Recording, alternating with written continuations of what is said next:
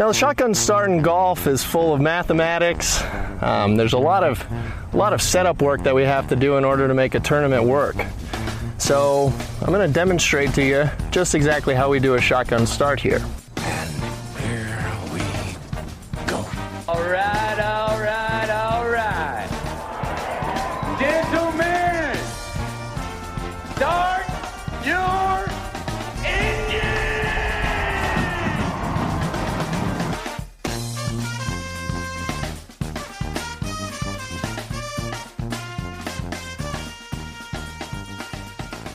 Greetings and welcome to a special spotlight edition of the Shotgun Start. It is December 8th. Andy, how we doing? Brendan, I am uh I'm doing great. Just uh ready to talk about uh Prairie Dunes and 2002 US Women's Open. Okay, so this is a special spotlight as I noted off the top. It is sponsored by the US Open Victory Club. We will be focusing on Juli Inkster, a two-time winner of the US Women's Open. She won a couple other, more than a couple other USGA championships uh, in her career. Uh, so we thought this was a great sort of subject. It- it's, um, you know, 2002 is a, a fabulous event in its own right. We're going to kind of uh, drill down on that most specifically, but discuss Inkster's career in full with a with a larger focus on 02 and also her history at the U.S. Women's Open. There was a heartbreak in '92. He got her first win in '99, and then 02 at Prairie Dunes against Annika. You know, she's uh, into her 40s. It, it was like it's it's kind of like has the crowd whipped up on a July 4th weekend. We thought that was like a really good specific USGA championship. yeah, to- to last down uh last major of one of the all-time greats. So, Yep. last major win and uh at an iconic course and uh, kind of kind of put a put a bow on on her career uh bookended her USGA championships and uh you know winning her first US women's amateur uh, Yeah. of 3 in a row at Prairie Dunes and then winning her last major championship the US Women's Open at Prairie Dunes in 2002 so So, so you can listen to this whenever, but we are recording it the week of the 2020 U.S. Women's Open, a rare December USGA Championship, uh, and that will be taking place in Houston. And this spotlight is brought to you by the U.S. Open Victory Club. That is at usopen.com/slash Victory Club. They've been sponsoring us all summer. I know we did. What do we do? A spotlight on 07 Oakmont, uh, Mhm. Angel Cabrera. We did. Who else did we hit on? We did Bubba. Bubba Dickerson, U.S. Yeah. Amateur. Now we're hitting on the U.S. Women's Open. The Victory Club is the official home of the U.S. Open and U.S. Women's Open fans. Uh, this week there will be special discounts on U.S. Women's Open merchandise. I see you're wearing a hat there, Andy, on the on the video here. I have the same one. I saw Shane Bacon was wearing his today. It's a cool little logo celebrating the 75th edition of this championship. And then throughout 2021, which is almost here, there'll be more sweepstakes to play U.S. Open venues. Those are not bad venues no usually. they're, Uh, they're good to spots sweepstakes to play U.S. Open venues. Purchase merchandise only available to Victory Club members. Um, I know we've already had a couple Shotgun Start listeners that have won tickets to uh, next year's U.S. Open at Torrey Pines, the Men's Open at Torrey Pines. So that was the sweepstakes we did back uh, around Winged Foot. So Yeah, they've so already given away up. tickets. So usopen.com slash victory club. Sign up this week. All right, let's get to Juli Inkster. What are the nuts and bolts of her career? She is a Hall of Famer in objective measure, the points measure by the yeah LPGA. did you see that Yeah, yeah, we'll talk about that. Let's talk about that at the end. It kind don't of know if was that's good or ridiculous. She bad. was she was not one before coming back after kids. Uh, So the way I think I, I got this quote that I thought I pulled from a SI article. I think this was a after her win in '99 uh, from fellow LPGA player Lori Rinker Graham. You know, she Okay. said Juli's a great skier. Most people go down side to side. Juli Yeah. goes straight down the mountain. She's fearless. And Yeah. I thought that was a, a just a great encapsulation of of one of the the best competitors in in the women's game uh, of all time, Juli Inkster. So she uh, grows up in the Bay Area, is a legend, legend in the Bay Area. You know, um, lots of uh, awards, and she plays golf at San Jose State, where she is a three-time All-American. Uh, she's in the San Jose State Sports Hall of Fame. And, uh, you know, as an amateur, she got married early and uh, 20, know, I think she was 20 yeah, when she got, she got- married. her husband Brian is a, a golf pro. Uh, so they have that Did you common. see? Before we, you're doing nuts and bolts, but you just talked about where she grew up. Do you want to talk about how and where she specifically she grew up? Pasatiempo. Yeah, or do you want to, you want to finish your little nuts and bolts? No, that's fine. We can talk about I mean, that. she lived on Yeah. the 14th fairway. That's pretty good fairway. I saw you've done some videos, some work on Most- the 14th fairway. I call it the most interesting fairway in golf. pretty good place to grow up, right? I mean, uh, her Amazing parents were into golf. She started like working at Pasatiempo before she really decided to become a golfer, right? She really take it up as a passion and competitive. Mm-hmm. I think I saw, you know, she started working there before she took it up. She worked in the cart barn, picked up the driving range, and worked in the snack shack at the 10th tee. But then, like she when she turned cooking up burger dogs. there you go. there you go. So then when she turned 15, that's like when she really took up the game. She was working at the course. She has this incredible venue, like in her backyard, literally, and does it more as a job first, as an early teen, and then really takes the game up as a passion. or 15th, you know, she's winning three straight U.S. women's amateurs in short order after taking it up as a passion. And pretty soon, Athletic she family too. Her brother, her older her older brother, one of her older brothers was a minor league baseball player. And and she makes the boys team at, her high school, Harbor High boys team, and made the traveling team and won tournaments on on the boys team at her high school. I mean, this is again where she didn't take it up until she was 15. Um, and I think I saw a Karen Crouse article, a retrospective in 2014, where she was 18 when she made her national national championship debut at Indianapolis, and she advanced through qualifying this U.S. Women's Open. Uh, she qualified as one of 297 entrants trying to qualify. That's not. I mean, now they're Not up to around 2,000. You know, it's kind of amazing how the champ, U.S. Women's Open's growing. And uh, she talks about when she got to her first U.S. national, cha- U.S. Open national championship. She went 80, 72, 72, and 75 to finish a tie for third. But all she could remember as an 18 year old, this is three years I've taken up as a passion, is they had brand new titleists on the range. And she'd hit one and then put one in her golf bag. and she's like, I'm sure I was like way over the limit flying home because she had all these new titleists. So that's like her earliest high playing on the men's high school team.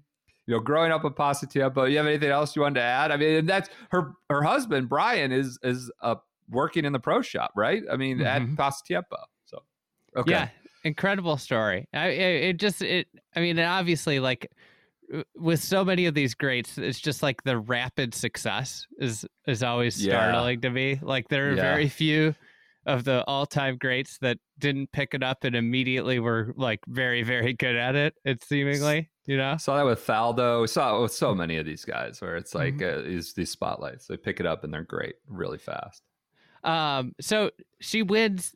Obviously, she wins her first of her three straight U.S. Women's Ams. She her uh, she's only the second woman uh, to do that. 1934 was the the last one uh, to have that happen. Uh, but she was the second woman to win three straight U.S. Women's Ams. 1980 through 1982.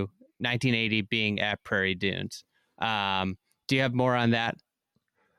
The 1980 Prairie Dunes. Uh, no, just in uh, general that that string. The women's amateur.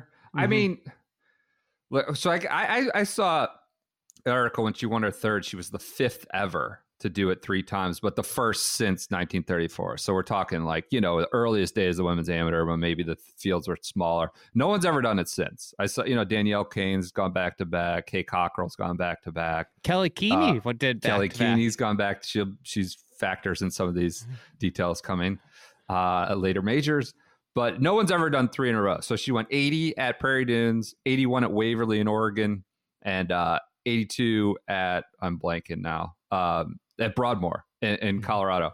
Uh, but at Prairie Dunes, I mean, she almost didn't go. I think she had just gotten married. She just got Yeah. married. Wasn't really like inspired. Wasn't thinking about going. I mean, she's already very successful. San Jose State, great player, but she was thinking about not going.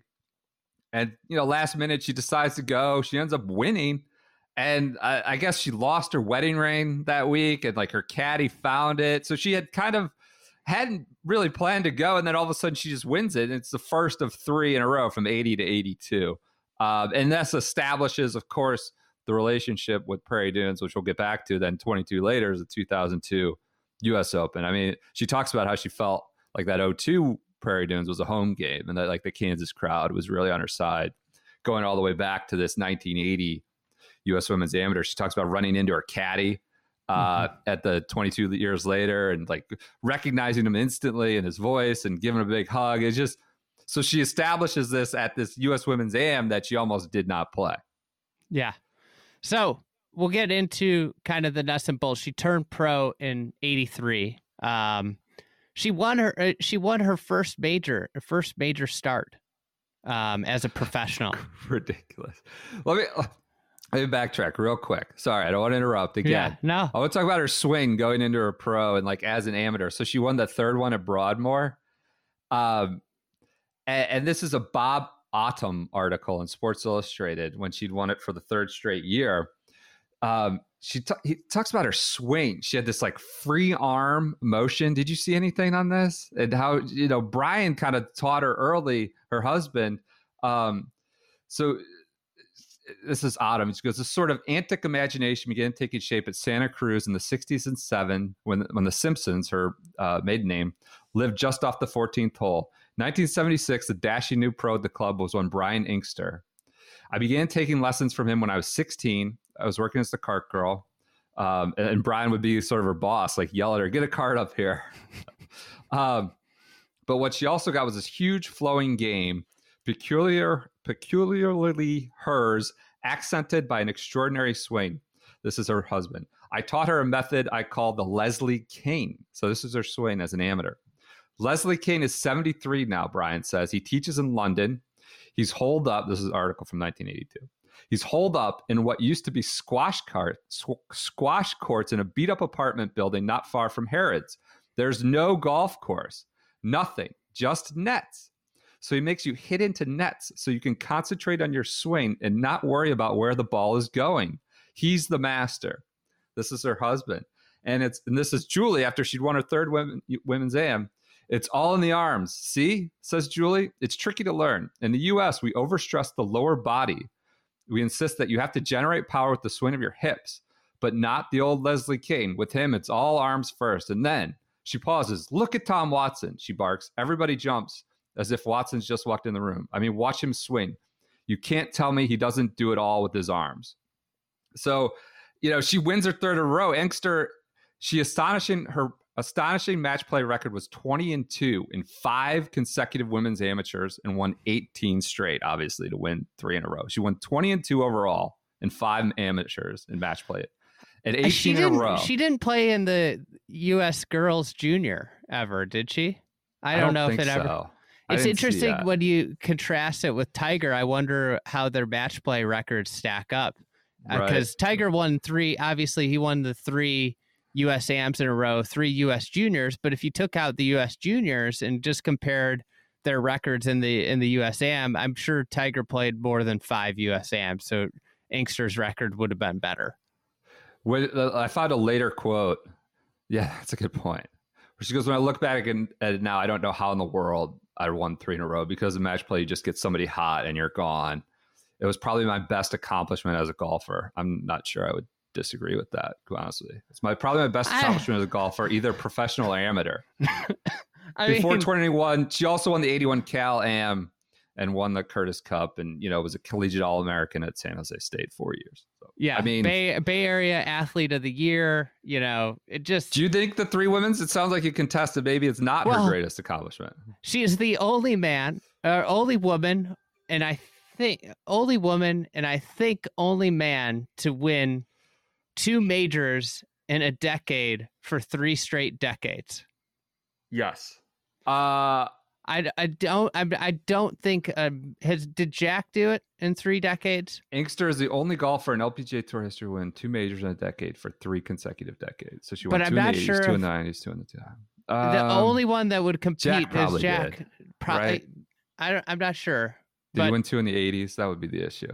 86, obviously, but um, okay. So Yeah, that it- that would be my my counter as what her career greatest achievement would be is that winning two majors in three consecutive decades is Crazy. unbelievable. Yes. Yeah, Jack Yes. Jack won. Jack did it. So Okay. Jack and Okay. and Inkster. Okay. Um, so all right, if you look at her career, it's really the way you can break it down is her career pre kids, her career post kids, and that's the way you know her pre kids career really spans from 83 to 92 and her post kids career is 97 on to about 2006 is kind of the the end of of her competitive uh you know streak. And so pre kids she won three majors two of which came in her first year on tour. Um you know first full year on tour. It was the Dinah Shore and the du Maurier Classic. She beat Pat Bradley in a playoff for her first major, um, and then she she went on to win the '89 Dinah Shore. Is all also over none other than JoAnne Carner, Big Mama. Big Mama. Yeah. Um, she had 15 total wins in that period. She had 17 post kids, 97 on, which is astonishing, and four majors. So, and it, she was better after kids, which is amazing. That is just Yeah. utterly amazing. So she was better after kids. She won 31 uh total times on the PGA uh, the LPGA tour, 44 total worldwide wins. Um so Seven majors, 31 wins Yeah. on the LPGA. seven majors. two- it- I love how you've broken it up to pre post kids, which is a theme we'll get into. So, So major career in totality: seven wins, one second, four thirds, nineteen top fives, thirty top tens, and I I said eighty five starts. I cut out all the starts. She had a ton of starts after 2006. I mean, she's playing at that point. She's like in her late 40s. I just cut those out for like, you know, kind of how we used to how we put together these prime years. So, Mhm. 85 starts, 30 top 10s. Pretty incredible. Yeah. Uh, you know, uh, 25% of the time, basically, just under 25% of the time, she's finishing top five and wins seven times in those 85 starts. Uh, more Solheim wins, more wins in Solheim Cup matches than any other American. Obviously, the Solheim Cup captain, also in what was it, 06? Three times. She's been the Three Solheim Cup captain s- three times in a row. I mean, 19, Mm-hmm. I think 17, 2011, she played as an assistant. I mean, she's the oldest player. She's the oldest American player, I think, and second old. You know, she's done it multiple times, broken the record, and the captain three times. I think Cristie Kerr just broke her points record in Mhm. 2017. She had the points record for a while. This is what I would say like a large part of her more most recent legacy. Obviously, it's the captaincy in, in the last decade or so, and and obviously as a player, I mean she's playing with like Michelle Wie, who's like 30 years younger. You know, in 2009, it's it's just kind of an incredible longevity at the, the the team events, starting with the Curtis Cup all the way back, and and the World Cup. So, um, what else you got? Anything on That's, the, the that's the rundown. Yeah. Okay. Okay. All right. You mentioned. I, we'll get to the pre-post kids thing. You mentioned her One first. thing, one one Yeah, thing, real quick. Yep. 1984, she wins two major championships and is not the LPGA Player of the Year. She only wins Rookie of the Year. She never won the money list, which is interesting. Consider she's got 31 wins and seven majors. She never won the money list. Who was the player of the year? Uh, Betsy that? King. Okay. Okay. So she turned pro. She wins rook. Was it a rookie year technically? I know it was. Yeah, She like so a turned she- pro. the, she- pr- okay. She got a few starts of prior season and then. Yeah, she pro. won in Okay. '83. Her first event she won was in Seattle, the Safeco. Safeco, something or other. Safeco Classic, something. Do they Um, s- they don't have an LPGA event in, in Seattle anymore. Is that Maybe. true? I think you're right. know. You might be right. They've won in Oregon, right? They have the women's event in Oregon. Um, okay, so we talk about that first major real quick. I know we're going to talk about U.S. Open primarily, but you said she won her first major after turning pro. She obviously played in majors, USGA, U.S. Women's Opens as a women's amateur champion. She was a 23 year old rookie. This is the Nabisco Dinah Shore. I do not believe they had the big blue wall backboarding at Mission Hills in uh, 1984, but uh, the 23 year old LPGA rookie fashioned a gem of a 68. This is Jaime Diaz, 1984. In the final round to tie the tour's leading money winner and most consistent player, Pat Bradley, on an unyielding Mission Hills. Then, on the first playoff hole, she beat Bradley on the with the most important mini match of her career and the richest tournament in women's golf. She earned fifty five thousand dollars for the victory. Um, It's And the big- unbelievable the growth of of purses and women golf and women's golf that span Inkster's career. yeah, still not there. We're still Yeah. not. It's still not equitable. But seeing some of the numbers, just even between like her win in '99 and her win in 02, like the growth in those three years was significant. Um, still not there. But let's talk about this Nabisco, the Kraft Nabisco. There was not a wall, but there was a little bit of controversy that uh, I don't know allegedly played into Juli Juli Inkster's. It favored her in this instance. The sudden wildness, this is Diaz again, began after Pat Bradley's group was ordered to wait six minutes on the 15th tee to accommodate NBC, whose producers were afraid the tournament would end ahead of schedule. Major championship. They told Pat Bradley, you got to wait six minutes on the 15th tee. We're ahead of schedule. Of course, it then goes to a playoff Unbelievable. because of the sudden death, the final credits were running before the final putts were hit. So they made Bradley wait on the 15th tee. So Bradley's like on tilt after she had to wait. I guess she had to salvage a par after waiting six minutes. Um, she bogeyed the next hole, then almost lost it outright on 18 when she hooked it hard off the tee. Um, but it hit a slender palm tree and bounded into the fairway, stayed out of going into the lake. Hit a little palm tree on 18. Love the Um, use not a thin, a slender. Slender. That's Jaime Diaz, not me. Um, but Bradley quickly sealed her doom on the first playoff hole with a duck hook drive that ended up in deep rough and uh, took her three more shots. Inkster like just cleans up two putts from 35 feet. It was over. Wins her first major. After the round, Pat Bradley was seen grimly discussing the imposed weight on 15 with TV producers Don Ohlmeyer and Larry Cirillo. Ohlmeyer, you know, the legendary TV executive, she refused to publicly blame the network for an errant drives, but she said, I was just a little anxious. Kind of incredible. I mean, think about that nowadays. TV producer, like you got Could you imagine that then- happening? And then, of course, like they go to a playoff and they're like overtime. They're running the credits uh, before the putts are hit, being hit in the playoff. It's it's Well, you know where that has happened is uh, Where? you know the match. JB Holmes? the match too, No. where they were holding tee, Oh, tee shots. Yeah, they well Oh, remember yeah. they were holding tee shots. You know, so Yeah. that's something Tom Brady could relate to. Tom Brady and Peyton Manning, Phil and Tiger. Yep. So getting back to the Brad, aside from the Bradley, you know, controversy, but this was interesting. 1944, uh, 1984, they call their Inkster is typical of the new breed of PGA player, LPGA player these days. Uh, with winning, not learning, uppermost in mind, says tour veteran Amy Alcott. It's the age of not being intimidated. And I think that was evident by winning two majors in her rookie year. I mean, she just bursts on the scene after winning three women's amateur and then wins two majors. And I mean, rookie. I think this is a this is just a trend that is continued. It's like with women's golf is that Inkster at 23 is considered this young, you know, up and comer, but now we see 16 year olds, 17 year olds, you know, like that are contending and competing in, in major championships.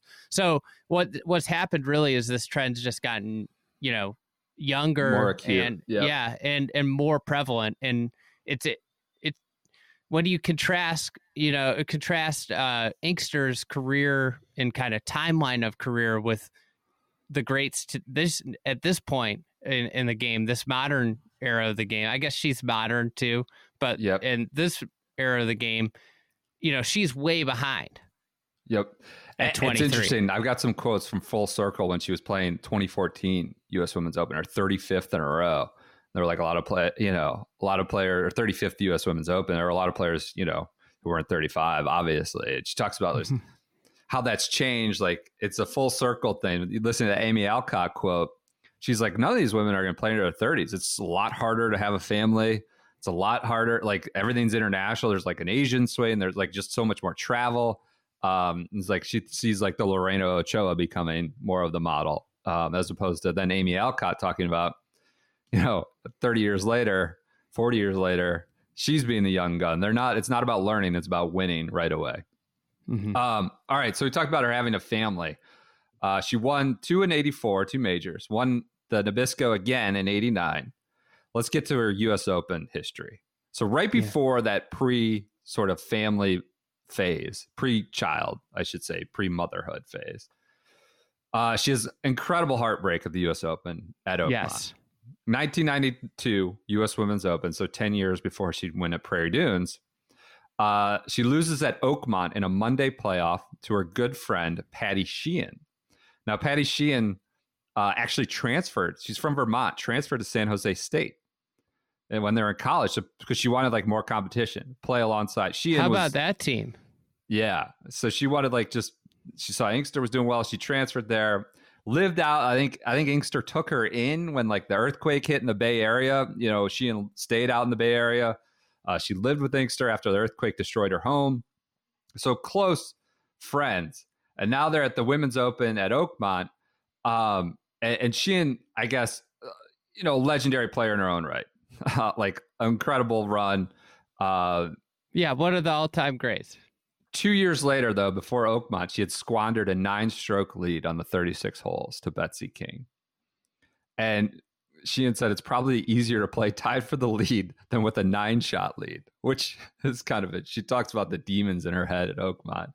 Uh, but this specific uh, edition at Oakmont, it was 6,300 yards set up. It was already the second longest course in U.S. Women's Open history, but it played even longer because this was when it was called Soakmont. It just poured all week. The first and 10th holes, both par fours, were unreachable and two for most of the field. And players who, even for players who favored the run up shots, had no chance because it was so wet.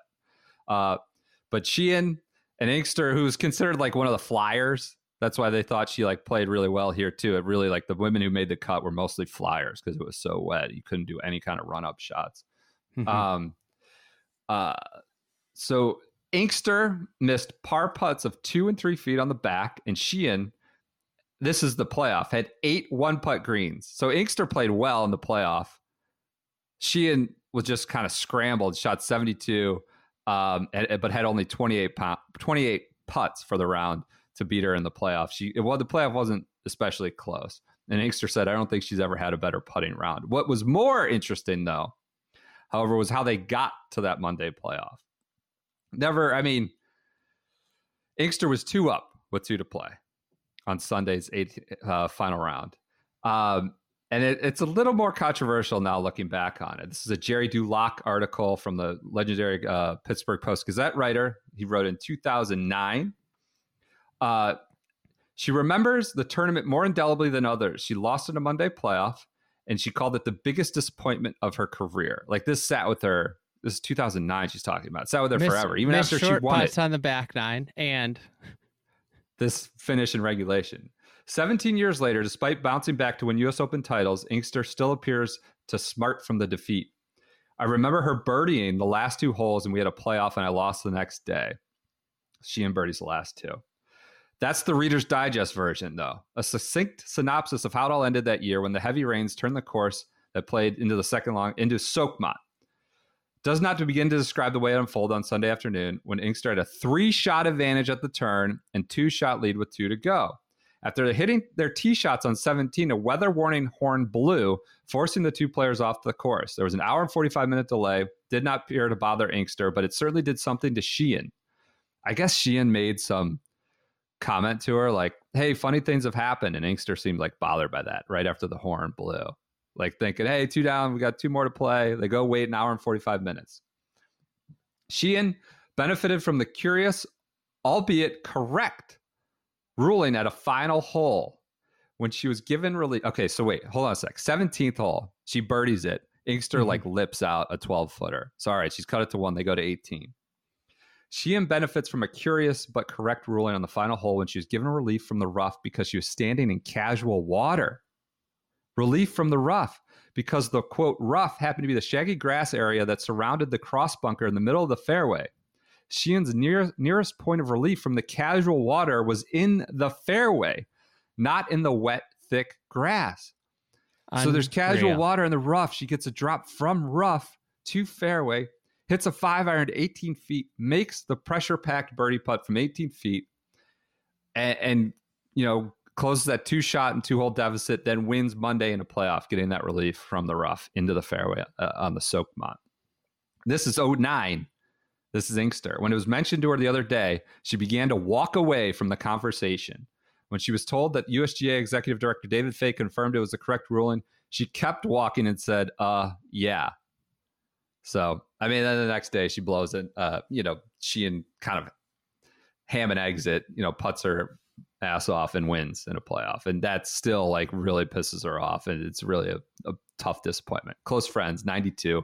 She has kids, 93. Mhm. Uh, that, that's like the second. She didn't have kids, but that was like that that sort of fallow that period. phase. Yeah, But this was where pretty she- much her last like major heartbreak, um, major contention before kids. from 93 to 97 she didn't win a tournament as she adjusted Mhm. to juggling career um, yeah, and she talks about it now like to become a top level athlete you have to be a little selfish. Until i had kids my whole life was my whole day being juli inkster and it was about me and all that changed. Um, there were a lot of times i was running around with my head cut off feeling like i wasn't putting 100% putting 100% into my kids and not 100% into my golf. That's not how it was but that's how i felt.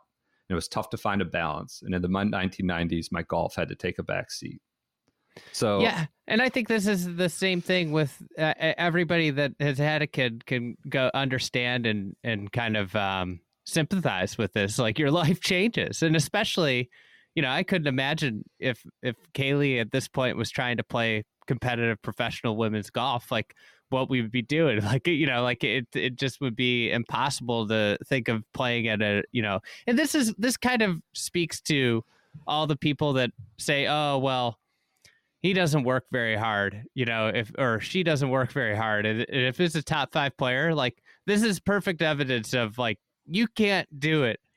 You can't. There are very, very. There might be five people in the history of golf that could be a top five player without working pretty hard, you know. And this Yep. is a good Yep. example of like a, a very one of the all-time greats going through a period where you know not dedicated to the game because she's dedicated to her kids. Um, what's interesting with the comeback, she recommits to golf in 2000, in 1997. She's not even sure if she can do it, you know. yeah Um, yep and she's like, okay, I'm going to give it a shot. And then, you know, this is from John Garrity's 99 article after she won her first U.S. Open. Um, and this is her husband speaking. Pre children, she was a wonderful golfer, but I Yep. think she is a better player today. I didn't think it was doable. I never thought she'd be able to focus enough to be a great player again. Uh, But So I would just like to add, like, yes, uh, this is a particular issue. Whether it's it's not equitable that women in LPGA pros probably have to deal with more than men. Jack Nicklaus, you know, if famously would only play so many events away from home to get back home to his kids, but Barbara was also there taking the kids. There's like, there's a physical toll of motherhood, giving birth, nursing newborns. Like that's a physical toll that men do not have to deal with, and it's a complete bear that I can't relate to. I can only kind of appreciate watching my wife. Um, and I can't speak to the Inksters and you've got a lot of experience with it. situation, but even like watching this pandemic, there's a physical toll, but there's a mental weight, right? That women deal with. Oh, like yeah. every decision, so many little decisions, little things like this has to be taken care of, or even just how do I reply to this email? I've got, I'm gonna have to. It falls on them, whether fair and probably unfairly. Um, that probably a men's professional tour pro does not have to deal with today. Certainly did not have to deal with in 1993. And this is not saying anything about her husband Brian, who sounds like he's they're still, you know, kicking ass. And he was, but he was a teaching pro himself. They both had jobs, and so it's just something that falls on women's professional players unfairly and, and Mhm. shouldn't probably. But it, it's, it's something I think we should at least appreciate, and is certainly uh, very evident in this career retrospective, looking back at her timeline. So, yeah, it's just okay. interesting to think about the great women career and how you know almost all of them end up cut up cut short because of you know motherhood. You know, and Yes. Inkster's like one Or of the few. Yeah. Yeah, it's not like a. Obviously, it's a choice. Like it's it's and all of them almost say it's impossible to do both, and it speaks to the. You know, Inkster's one of the few that actually came back and and was better. I mean, Yes. that's that she might be the greatest post motherhood golfer of all time. Yeah, it, it's and we're seeing some try like Stacy Lewis got back right, won Mm-hmm. this year for. Um, I just think it's interesting that Garrity quote you mentioned, like her husband, almost sheepishly. I didn't think it was doable. Yeah. I mean, almost sheepishly, her husband Brian says, "I don't think I didn't think it was doable. I never thought." She would be able to focus enough to be a great player again, and that's the mental weight of like, are the are the stuffed animals packed? Are the diapers packed? Like, the dads don't always think of that stuff wrongly or rightly. And it's just, yeah, I didn't think she'd be able to focus enough to be a great player again. And this came after she won 99 US Women's Open. Or she finally gets it. That heartbreak of 92 at Oakmont. She wins again. This is the post sort of children rejuvenation. Um, I thought it was interesting how she talked about 99 um, was like she re- rededicated herself, right? It was one of the most memorable seasons in LPGA Tour history. She won five times and won the, the elusive U.S. Women's Open. Um, a- and, then she won the LPGA Championship, become the only first wi- f- completes the career Grand Slam, fourth woman ever in '99. Yeah. Um, can we talk quickly about that other U.S. Open '99 Yeah. Old Waverly? Just just Um, smoked everybody. yeah, crushes them. Uh, the Uh, comments of the course were wonderful. Uh, so she talks about uh, until 97 she decided she could recommit to golf without harming harming her children. I was straddling the fence. Do i quit? Do i play? Do i quit? Am i going to do this? I got to start working on my game. Um, she she cast a historic shadow over over waverly. This is john garrity. Um, this was like she found this competitive fire. You talked about the downhill skiing she goes straight down. She doesn't go side to side. Like post children she's refinding the comp- refocusing on the competitive fire she finished five strokes ahead of Sherry uh, Sherri Turner. She shot 16 under, 272, and broke the Open for the record for the lowest score relative par by six shots. Um, the course was fair by the way by the participant standards. Lots What of I- comment, fair commentary. How about the This- how about the Mississippi Mississippi stuff. Can we talk about? Can I read that a little bit? Yes, I would. the women's open the women's open offered mississippians a chance to showcase their state and they put on a good show visitors of the so-called golden triangle of starkville west point and columbus were likely to run into footballers archie manning and brett Favre, author willie morris any of three former miss americas or if they were out past mid, midnight the ghost of bluesman howlin' wolf who hailed from west point meanwhile Broadcasters and newspapers from Tupelo to Hattiesburg promoted the tournament as if it were a newly discovered novel by William Faulkner. The owner of a Pizza Hut in West Point, robbed at gunpoint, went on television wearing his U.S. Women's Open cap, like you're wearing right now. Half the fun was watching Mississippi, the most parochial state this side of Arkansas, entertain the polyglot, multicultural traveling circus that it was women's golf. Koreans in catfish joints, Swedes eating barbecue. Those sights may not cause heads to turn in Atlanta or Memphis, but Mississippians gawked at the visitors and treated them like royalty. So, I mean, it was just like Old Waverly, specifically venue. they, Garrity was like, you know, it's this mirage in the woods of northern Mississippi. It's a neoclassical clubhouse. Um, it has four lakes. The recognition is significant to Mississippians who often see their state ranked near the bottom nationally in literacy, public health, per capita income, and Starbucks per market area. So How about the Starbucks reference in '99? 1999. I was wondering about that. Like, how many is that really a thing in 99? They're on every corner I- by then? I- It is I something that know. you do notice, like certain states when you're driving through them, and I've driven Sure. through Mississippi, is like there are no Starbucks. Like that's what, like Iowa's kind of the same way. Like there's like if you're not, you know, it's just like an interesting thing that you can kind of tell where you are in the country by the number of Starbucks. That's a great, it's a great description that you wouldn't, a lot of people wouldn't think of. You know, Yep. Old Waverly had the women's amateur, I believe. Or Mhm. the U. Yeah, they, they had, had- they've had an event in the last couple of Yes. years, I think. Maybe the women's It's- amateur. it's a nice it's a nice golf course and then right Yeah. next door is uh mossy oak a gil Hanse course now too Sure. so Yep. good So good back- little golf spot So the golf, I mean, she needed only 45 holes to get to 14 under. Um, you know, Kelli Kuehne was there at this point. She had won the women's Yeah. amateur.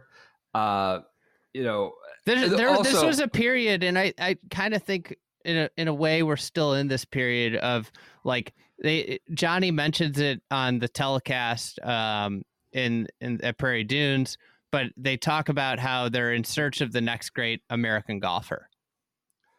right, right. And Kelli Kuehne was the one that they thought was it. You know, she had won. She's 22. She'd won two USAMs, a British Am, and an LPGA event.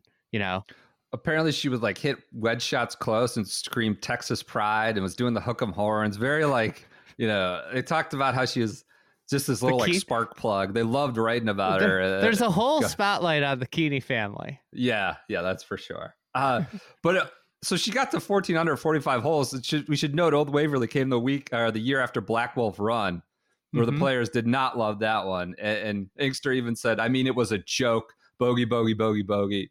At least we're making birdies here. It's exciting. I mean, she, Kuehne got sort of close. Uh, not sort of. I mean, she won by six. Um, Mhm. but this was like a real sort of career achievement obviously she run three times never won the women's open you know she finally gets the trophy and she like hands it to her husband like you want to feel that trophy handing him the weighty token it, it just seems like it made up for the open that got away at oakmont is how it was written. Still doesn't Yeah. seem like anything make, will make up for that oakmont No, loss in 92 um but yeah that, that's it. That's all i got on 99 old waverly. With the golf you know nothing dramatic about the finish. She just she'd come back rededicate herself and kicked ass I mean it's pretty incredible. She wins like two weeks later. She wins another major. She wins the LPGA, the McDonald's LPGA Championship by four shots. Like just we talk about dominant stretches of golf, but back to back majors, you know, to win by nine shots is pretty astounding. Um, i read a shipnuck on that article so she won the lpga she c- completes the career slam i guess annika fired her caddy like after the first round a- and um what they said i think nancy scranton said this wasn't a tournament it was a mini series there was all sorts of drama. I think somebody got hurt right before uh you know annika fired her caddy um and inkster won by four. She goes shipnuck made this comparison a lot. She goes she said he was reinventing herself the way mark o'meara did again as a late blooming star except you know yeah, well, she She won, had won three majors US the- AM, three straight U.S. women's AMs. and won three major- majors in the first part of her career. I mean, like, it was sort of a rejuvenation, but like now she's completed the career slam. See, she won the McDonald's LPGA championship, now the women's, now known as the women's PGA championship. You know, and to be so close to a Hall of Fame is pretty hard to comprehend. I distinctly remember they said they were going to change the criteria. I was adding up the points in my head, and I thought, God, I'm still seven away. I don't know if I can do that. Now, six months later, I'm only a point away. It's unbelievable. So she just completed the career slam. She's still like Yeah, short of Hall of Fame. This whole Hall of Fame criteria is just insane. she won the career slam. And She's she still, won like, three short. straight U.S. women's I know. AMs. So I don't know if I'm like. I think it's nice to have some objective measures, guardrails, but like. If you've just completed the career slam, it's sort of hard to like. eh, You're still like trying to come up with points to get in. I, I don't know. It's, it's an interesting way to look at it. I mean, she gets in Um, obviously. So she yeah. wins. She wins the two thousand. She wins the next year's LPGA championship. Also, she wins a bunch of other times in there, and then it gets us to 2002 for the U.S. Women's Open. And and there's the thing that's important to remember here is that she's getting into her 40s. She's had, you know, 99. She wins two majors. But what's happening in, in women's golf is this is you know, there we're in a great era of women's golf now, but this era has some of the most dominant players of all time. You know, um, and leading into this event, this is like uh, I think this is kind of like a pinnacle of women's golf leading into the 2002 U.S. Women's Open. There are crazy storylines with you know these three players that are you know absolute superstars and really you know you can look at all three of them as changing the the landscape of women's golf and it doesn't include inkster inkster's kind of the dark horse heading into 2002 but you've got Se Ri Pak who's won two of the last three majors uh, and had won four of them since 98 when she won at Black Wolf Run, obviously. Um, Karrie Webb is seeking to win her third straight U.S. Women's Open. Um, Mhm. So just, I'm going to run down Webb's major starts from 99 to till 2002. She goes third, M miscut, seventh, win win, T ninth, win, T seventh, T second, win win, T fifteenth, seventh, fourth. Heading into this event, she MCs at this one, her going for third Yeah. straight, and we could. Yep. I, I got a little bit more on on that, um, and then and then she wins the British uh, in the next start. So she she won on on her career uh, seven majors, um, but leading into the event. So this is from a Thomas Bonk LA uh, LA Times article. Leading into the event, Webb had won five majors by 27 shots. A lot. Six players had a chance to win three majors in a row. Um, so this, you know, no, no, um, no woman has ever won three U.S. Women's Open in, in a row. So she was Yep. going for this. The three majors in a row. Uh, er, Mickey Wright, Donna Cap- Caponi, Susie Berning, Hollis Stacy, Betsy King, and Annika, who had a chance in the 90s um, before this. So she was the youngest major to uh, youngest player to win all four majors. And at this point, it's very clear that Webb and Annika are considered the class of, of the LPGA Tour, the class of the women's game, which is insane considering, Se Ri Pak has won four times, four majors since 1998. Right. Like they're Right. they're in a whole nother echelon of Se Ri Pak, you know. So you think about like this time in women's golf. You got Pak has won four times, Inkster has won three times. also is the most active, right? I mean, most Yeah. majors active. I know three of those were in the '80s, but like, uh, it's kind of crazy. You call her a dark horse, you know? Yes. For God's sake, right? You know, and and, and ahead. say Repak has won three of the la- uh, three uh, two of the last three majors. It isn't even considered like in four. Since it isn't even considered. She's this young superstar and isn't even considered one of the, the you know like in the same like class is Webb and uh and Annika. Yep. So getting to Annika, this is this is the peak. This is the the second year of maybe the most astounding. And I there are Tiger fans out there. I don't Yeah. know. I looked at, at this and I don't think anybody will ever touch this run of golf by Annika Sorenstam. Yep. It is utterly astounding. So in 2002, this year, she won 11 times in 22 events. She had six wins in 13 events leading into this event. Uh, she had six and thirteen. That was like Six- pushing Mickey Wright territory. Six of thirteen, she'd won. That's a good And- batting average. and we'll get into the tournament, but six Ricky's of 13. career in half Uh, a season. Yeah. Uh, she had three runner ups, three thirds, and 20 top tens in 2002. 20 top tens. I think she had 21 or 22 starts.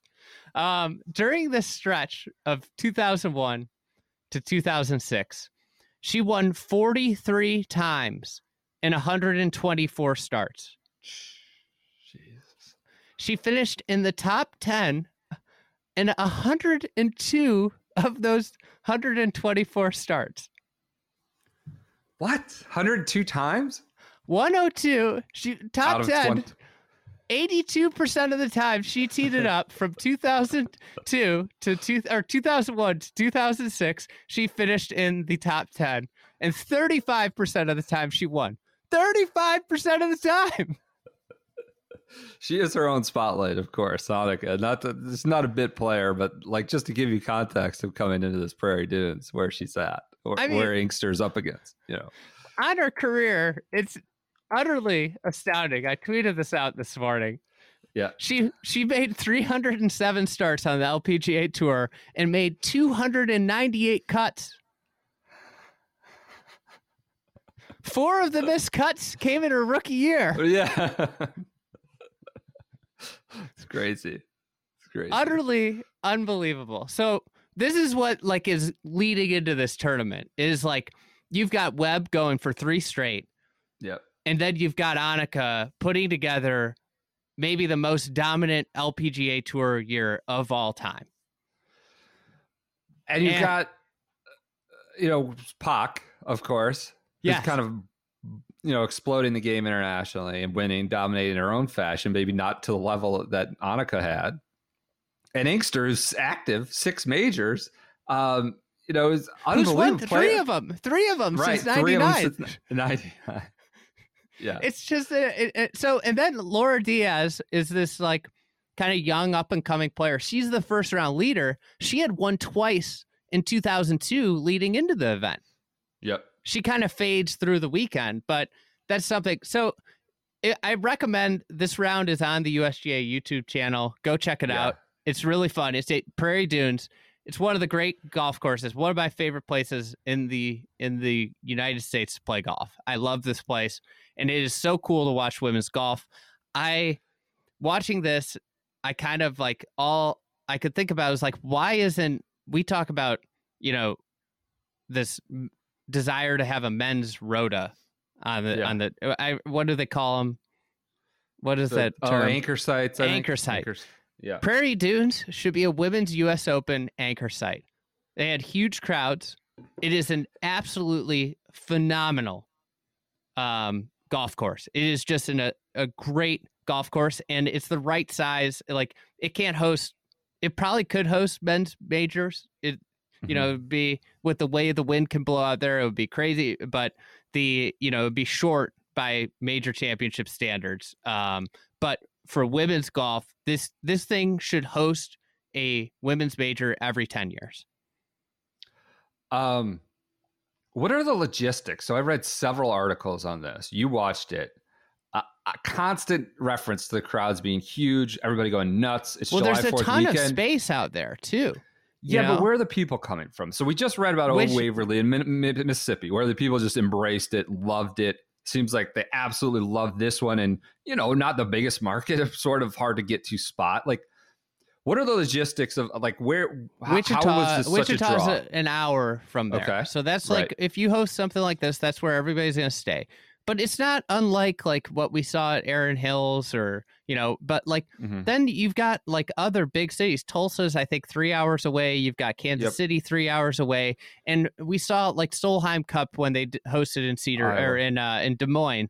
That's the biggest crowd ever at anything. It's like this. This is you bring a U.S. Women's Open to Hutchinson, Kansas. It's the biggest event there every decade. You know. Um, and, And I- obviously, the last USGA championship they held was the U.S. Senior Open, which was a it was brutally hard, and you know the there was controversy on the final day because the USGA set up the course extraordinarily easy. Membership was mad. The course record set.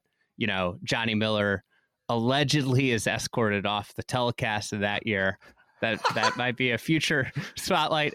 Miller is an honorary member at Prairie Dunes. Um, Yeah, okay. So that's another reason to watch this. Is this is what Miller is throwing heat. This is like we talked about. Oh, too. His Winged Foot. Yeah. fastball. Yeah, we th- I mean Miller's great. He's thing. awesome at Pinehurst, 99. We did the Payne Stewart, you know, spotlight. I mean, yeah, I watched the broadcast on the U, uh, USGA YouTube It's channel. two hours. You can put it up on your big screen if you got a smart TV or an Apple TV. Recommend Yeah. doing it. Um, so, anyways, it picks up on the eleventh hole. Inkster makes a birdie. Now, Inkster started the day. Sorenstam is out in front. She's the only player under par. She's at two under. Inkster and McGill are at even. And Inkster had been battling her swing all week. She'd been putting incredibly. You know, she was just like her putter was keeping it in it. Uh, we'll go over her putting stats towards the end, but you know, um, the, you know, she said at the end she f- found something on the range in her last 15 minutes of her s- uh, session that she wasn't getting a full shoulder turn. No Sunday Sunday. Okay. Oh, yeah, right before she goes out. That's right. right, before right. she goes out. So she's not hitting the ball well. She's kind of just like scraping it to, around um, and making a ton of putts that kept her in it. So she is in the group ahead of Sorenstam, which is important So this was a Sorenstam big and thing Jill McGill are the Jill final McGill. group. McGill, Jill- Jill McGill, who is noted as having just turned down Playboy for a six-figure deal. Probably not the notes you get in men's game Yeah. write, write-up recaps, and even in 2002. Uh, they're in the final group. McGill and Sorenstam. Inkster is one group ahead. The entire Um, telecast, Johnny's talking about how Annika got screwed because Jill McGill it was played very poorly and is extraordinarily Uh-huh. slow, and they got Okay. put on the clock at one point on the Oh, back God. nine. Okay. Um, Um, so Saturday night, though, Saturday night, she Sorenstam's. You just talked about the the statistics. It's like I read a gamer from Saturday night. She says the tournament is far from over, but it sure doesn't look that way. This is about Sorenstam. All the challengers had bogeyed 18, giving her a two shot cushion, and she just won half of her tournament, six to 13. Um, I talked about Prairie Dunes has met its match. Sorenstam, Sorenstam has hit every fairway. She's Yeah. missed just three greens. Um, she's only had to hit out of the rough once in two days. Um, Jill McGill called her a machine. You know, she. and she, meanwhile, putted, Inkster- she was putting really bad. That's the Right. thing. right. She's leading by two, and she was like, I think she finished the week 63rd in putting. It doesn't look that way. It looks over Saturday night. And, and meanwhile, like you said, Inksters just doesn't have it, right? She's saving it from everywhere. She had seven par, par saves on Saturday alone, four from the six foot range. And quote on Saturday night, she goes, I, I'm going to have to go with what I got. And she's up against Sorenstam, Sorenstam who's like just clicking uh, in a historic year. Uh, she's one group ahead. She apparently finds it or Yeah. whatever you're talking about in the last 15 minutes. Here are some of the stats. Um, she averaged 259.6 yards off the tee, good 10 yards shorter than Sorenstam. She hit 39 of 56 fairways, fairways 10 fewer than Sorenstam. She ranked 13th in greens hit in regulations, 12 spots behind the tournament leader, Sorenstam. But putting can make up for a lot of mistakes. Um, she one putted 37 times, Yeah. chipped chipped in twice, including a 65 footer for birdie on the sixth hole, which starts the comeback, this Sunday comeback. She never three putted in four rounds. on Um, very, very difficult greens. right, right. Like I- I- extraordinarily difficult greens, where if you're not close, like especially the way she was hitting it, she had lots of putts over these these Maxwell rolls, which are just incredible. Like they're like they're like landmines in middles of greens, like you know elephants in middles of greens. A- And she said, I'm hanging on by my fingernail Saturday night. And Sunday, something changes. Sunday, I mean, let's talk about So, the Sunday. yeah. Go ahead. I mean, the Uh, heat index is 107. Hun- Yeah. Or heat index was 104 degrees. It's July 4th weekend in Kansas. And she shoots 66. Yeah. So she she goes out and she's just striping it for the first time all week, and it had to just feel like a crowd. So she lips out right. birdie on one, birdies two, chips in on six, Yep. uh, putts in uh, putts in from off the green on seven, then birdies eleven, which is right where the telecast uh, starts up uh, to get to four under. And at this point, you know, Sorenstam's even par on on a golf course. Nobody nobody's under par except Yeah. for Inkster gets under These two. par, and Yeah. and Sorenstam is even. You know, she missed some, a couple short putts. Like she missed a short putt on eight, and she's even par and is now two behind. Um, The cut, the, the cut was nine over, by the way. The cut was nine over. It's Yeah. not like there were only two players under par, like you said. Sorenstam and, and Inkster finished were the only ones under par. And the next, the third person who's third was three over. So Yeah. it was just like a two person, you know, by a lot, two person duel. So so anyways, they they go down this final stretch and, and Inkster, you know, the final group gets put on the clock on the 12th hole, which is Yep. unbelievable. I, mean, people go nuts on Twitter. This happened. like, I mean, it, it was it was it was insane to think like they've been put on the clock, and like Johnny is like, God, Sorenstam's got a raw deal. You know, if she was playing with Inkster, this would be completely different. You know, Sorenstam's Yeah. a pretty quick player, and she's being taken out of her rhythm. Meanwhile, Inkster's ahead, putting pressure on. She's four under. So, anyways, the key moment, the pivotal moment on the whole tournament is at on the 14th and 15th hole. These Yes. holes are right by each other. So 14 is like a short par four that plays down into the cottonwood trees. It's like a really beautiful stretch of prairie dunes. And then 15 is the famous shoot hole that you everybody takes pictures of. It's a par three, really hard par three, playing back up the hill. But Sorenstam, Sorenstam uh, Inkster's missed the 15th green long left, and she's taking a drop off of some cable wires. And in the process, she's at the point has a two shot lead. Sor- uh, Inkster's in a bad spot on 15. Sorenstam hits it to 15 feet, rolls in the birdie putt while Inkster's taking this drop. And this is, you know, this is as close of proximity as you can get at Prairie Dunes. This green, these two greens to each other. So like Inkster fully knows what's happening. She takes the drop, hits a really bad chip. Meanwhile, Sorenstam's on the tee box, you know, 15 tee box. Sorenstam, uh, Inkster's not even on the putting green. She's on the fringe, 20 feet or so away, and she cans it to hold Yep. on to that one shot lead. Oh, it- it- sitting on her bag, right, watching it from the Mhm. tee box. She she gets up and down with you know all the work being done on the putt. Which, Yeah. by the way, reading these old gamers, never trust the distance in some of these gamers. Some one gamer it was 11 foot putt, and another gamer it was Oh. 18 foot putt. no, it was the- it was like at least 20. The chip in on six was described as 40 feet and 65 feet in two separate. Like it's just like I, you know, we're reading about whatever Gene Sarazen and just you know take every distance with a grain of salt, guys, when we're reading old old stories. Okay, go ahead. So I- 14, so watching it, so the- so then you know it, this. It was like she could have walked off that green very easily tied.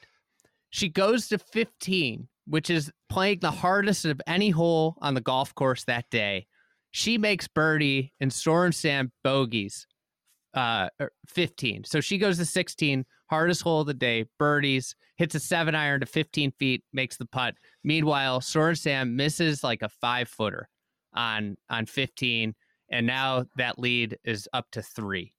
Um, and that was, Inkster. That, that was this yeah. turn, right? Tur- I mean, the tournament's over at that point, pretty much, because you know Sorenstam plays one under in to close it to two. Inkster Inkster bogeys. Uh, Inkster bogey. Actually, Sorenstam bogeyed sixteen too.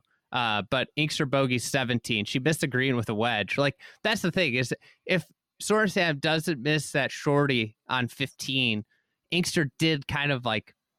You know, she gave one away on 17, and it would have been okay. I had a Okay. chance, but but you know, 16th was you know the hardest hole on golf course. So um, you know that bogey on 16 on 17 where she missed it with a wedge, par five, like middle of the fairway, was her first bogey of the day on like a really really tough day, really tough golf course. Yeah. Um, and uh, and then you know. just All that matters on 18 is finding the fairway, hardest fairway to hit out there. She hits stripes one right down the middle, hits on the green, two putts for the win. So she shoots par- she shoots 66, lowest round of the tournament. Sorenstam shoots even par, final round of the U.S. Open, U.S. Women's Open, where she goes into it as the only player under par, shoots even par, Loses by two. loses by two, is five clear of third place. Five. Inkster joins Babe Zaharias as the only women to win two majors over the age of 40. Mhm. Um, what else? She was second, Second, oldest, yeah. I think, to win, right? The women's. By almost one year exactly. I think it was she was 42 Zaharias. and 13 days, and Zaharias was 43 and seven days. Okay. Uh, talking about the Annika heartbreak, she was like told um, something about like having to, you, well, second place, you know, you get the medal, right? The, I didn't lose today. Juli won, Sorensen said. But she looked confused when a USGA official told her that as runner up, she was expected to attend the tra- trophy ceremony. Quote, Well, that sucks, Sorenstam said, comically understating her disdain for second place. So, I mean, and she's true. I mean, it's accurate. She's pissed. She came in second. It- she didn't really give it away in any way, shape, or form. And Inkster went nuts. Finally found it. Shot 66 and 104 degree heat index. Um, hey, did you feel like it was a home game Frankster? Reading that, it was just like she talks about, you know, I felt it. I felt the connection from the U.S. Women's Amateur. I like she's a very emotive player. Th- Like mm-hmm. every article, they talk about the fist bumps. Inkster's like signature, like uppercuts, and celebrating every putt that was dropping as she saved and saved and made a birdie putt or chipped in. Um, did it feel like that in Kansas? That it was more on the Inkster side watching, or is I- that just it's Total, like, I totally would agree with that. I mean, the roars were bigger. I think the other thing that played into it was that, you know, with them not being in the same pairing, that Inkster Inkster Yeah. group had so much energy, you know, because she was rolling right. putts and and and it, then you know Sorensen, like you know, Johnny alludes to, like you know, it's like the seventeenth hole and McGill loses her ball. She can't find it. She's ta- like she had to wait like 20 minutes to hit her second shot on the 17th hole. And it's Yeah. just like there was just they were always slow behind and then there was just no energy and and Sorenstam missed a couple short putts. It's it, it's a crazy it's a definitely I imagine like Inkster feels about that um the Oakmont US Open. I I imagine to a certain extent Sorensen feels the same way about this one. Um where it was right there and it just like she just did not make any putts. Um and like it just is a crazy thing to like put her so Se Ri Pak shot 68 68 to finish fifth on the weekend. She had a bad start. But you just think about like the the mate like I don't know if this has ever happened on on the men's side of golf, but like this major championship, like the storylines, you have Webb Yeah. who's seventh all time with seven majors, Inkster seventh all time with seven majors, Sorensen, uh, Sorensen tenth ten majors, fourth all time, and Pak fourteenth all time with five majors. Like I just I don't think men have ever had a major where like there's been the confluence of four players in their primes like this. heating yeah on heater um it's just so Annika got a call from Tiger Saturday, like whatever, you know, so cliche, keep doing what you're doing, grind them down. And it was interesting, like Clifton Brown in the New York Times, they contrasted that. When the Sorenstam goes into a final round with the lead, her name usually goes onto the trophy. But while players on the PGA Tour have been criticized for not standing up to Tiger Woods, Inkster not only stood up to Sorenstam, she outplayed her. Um, and, and like her husband talked about, uh, Brian talked about others might have better game. I mean, Annika is awesome, but Juli doesn't back down. If she can get her game together, she's there. And she sort of did get it together Sunday on the range. She talked about all the pressure was on Annika. She's the number one player in the world. If I could get off to a reasonable start, I would have a shot. And it was a performance for the ages, equaling the best final round by a Women's Open champion by Pat, set by Pat Bradley, who shot 66 and 81, and Sorenstam matched that in 96. She, and this is a closing quote. I don't know how many more opens I'm going to be able to compete in. To beat the best player in the world, you don't get a chance to do that too often. So, Yeah. I mean, thinking back to holy crap, like 22 years where you won the women's amateur, um, a- and, the kid, like her motherhood phase where she had, you know, didn't know if she wanted to play golf, and now she's beating Sorenstam at her peak on a place like Prairie Dunes at the most, the richest purse by far. The purse had uh, become three million, I think, only Mhm. seven years after it finally got to seven figures '95, one million. Um, most prestigious women's championship. It's kind of got it all. This specific U.S. Women's Open. Yeah, and and like just like the amazing. uh, she- What they asked her what she remembered about Prairie Dunes, and she's like nothing. I was I was like a twenty year old kid. I don't remember really anything, you know, because like everybody was trying to make it. And She's like, oh, I don't remember anything. But she said, you know, like anytime par was a good score was good for her because like. You know, if you read like the critiques of like why didn't she win more, and there was a, critiques early in her career, like you know she's really good, but like she should win more if she's like Yeah. this great. Is it was all around like she didn't have the consistency uh, from tee to green to like you know it, she wasn't ever Annika. She did it with like the putter short game, and and she would catch you know like final round where she had a great ball striking round and just you know put together the round of the tournament. And if you can watch on video, I think you watched that segment, right? That whole like Yeah. 14, 15, 16. And he just, Ferguson, Doug Ferguson had a write up. He talked about, you know, the prairie rocked, the reaction was chaos. And you talk, that's like close proximity. I mean, that seems It's like a, a- real good microcosm. If you can't watch the full video, to watch at least that portion of it. Yeah, there's a that's like that one of the cool things with Prairie Dunes and why they should have US Women's Open all the time is that they have this dune setting which you can put and there's all the space Yeah. in that area on the back nine for grandstands. Like it just is an epic epic championship venue. I I don't understand why there aren't more uh, they they should have this US Women's Open all the time. Um, and you know, Annika. So Annika goes on to win five of the next eleven uh, majors. by the way, Pretty good. We'll have a separate. We'll we'll learn to not be able to st- uh, stumble over pronouncing her last name and probably do a spotlight on her. I cannot say her last name without? Sorenstam. Sorenstam. Sorenstam. Yeah, I'm Yeah. struggling with that one. I Um, always, I always want to put an M on Sorum. Uh, Soren. I always eh, that's where I str- but uh, stumbling every time. So yeah. all right. So she you should just call that. her Annika. She's Annika, she's she's on a she's on a, it's like Tiger. You know, you don't have to. yes, she's a she's a. There's very few people that get to the one name uh one name level, especially in women's golf. I think she's probably like Inbee probably would have would get there, Right, and and right. Annika, um, you know, and uh, Lorena.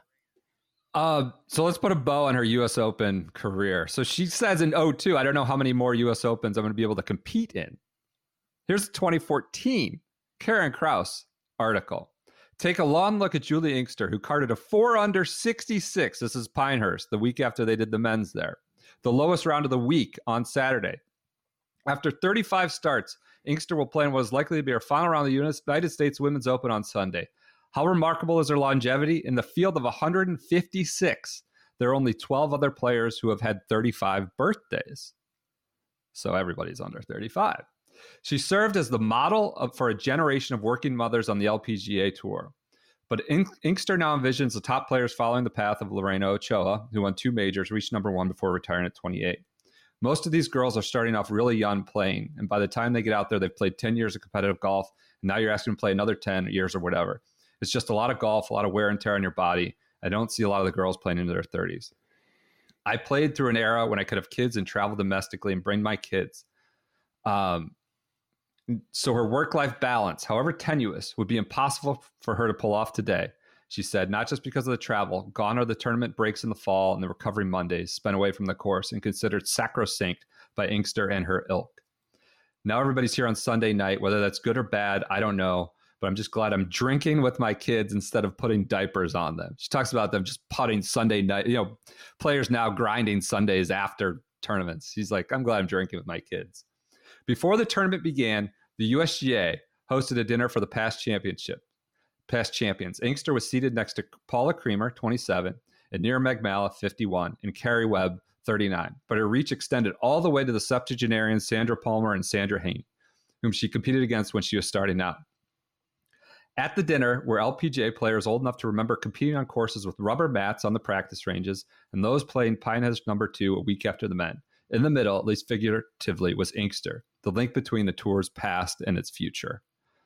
And I thought that was like a good way to kind of characterize her career because Yeah. she almost had two careers, you know, with the pre the, the majors in the 80s. The major, the last one we focused on mostly was 2002 U.S. Women's Open. I love that she's shooting 66 round of the week in 2014 at Pinehurst. Kind of amazing. incredible. Yeah. It's Um, just an amazing career, longevity. It's a, a great play, um, and you know, amazing U.S. Women's Open career yeah. specifically too. So I mean, and yeah, one of the greatest women's uh, American players of all time, maybe the greatest. Yep. Yep. All right. Anything else? I mean, legacy is pretty intact. I think we've Yeah. pretty. She's a Hall of Famer. It's objectively, subjectively, she's a Hall of points. Famer. She she reached the She points the minimum. pretty quickly in '99. Uh, all right. Thanks again to the U.S. Open Victory Club. That is at usopen.com/slash Victory Club. Uh, thanks again to the USGA for sponsoring this, and we will be back with you for a full U.S. Women's Open preview.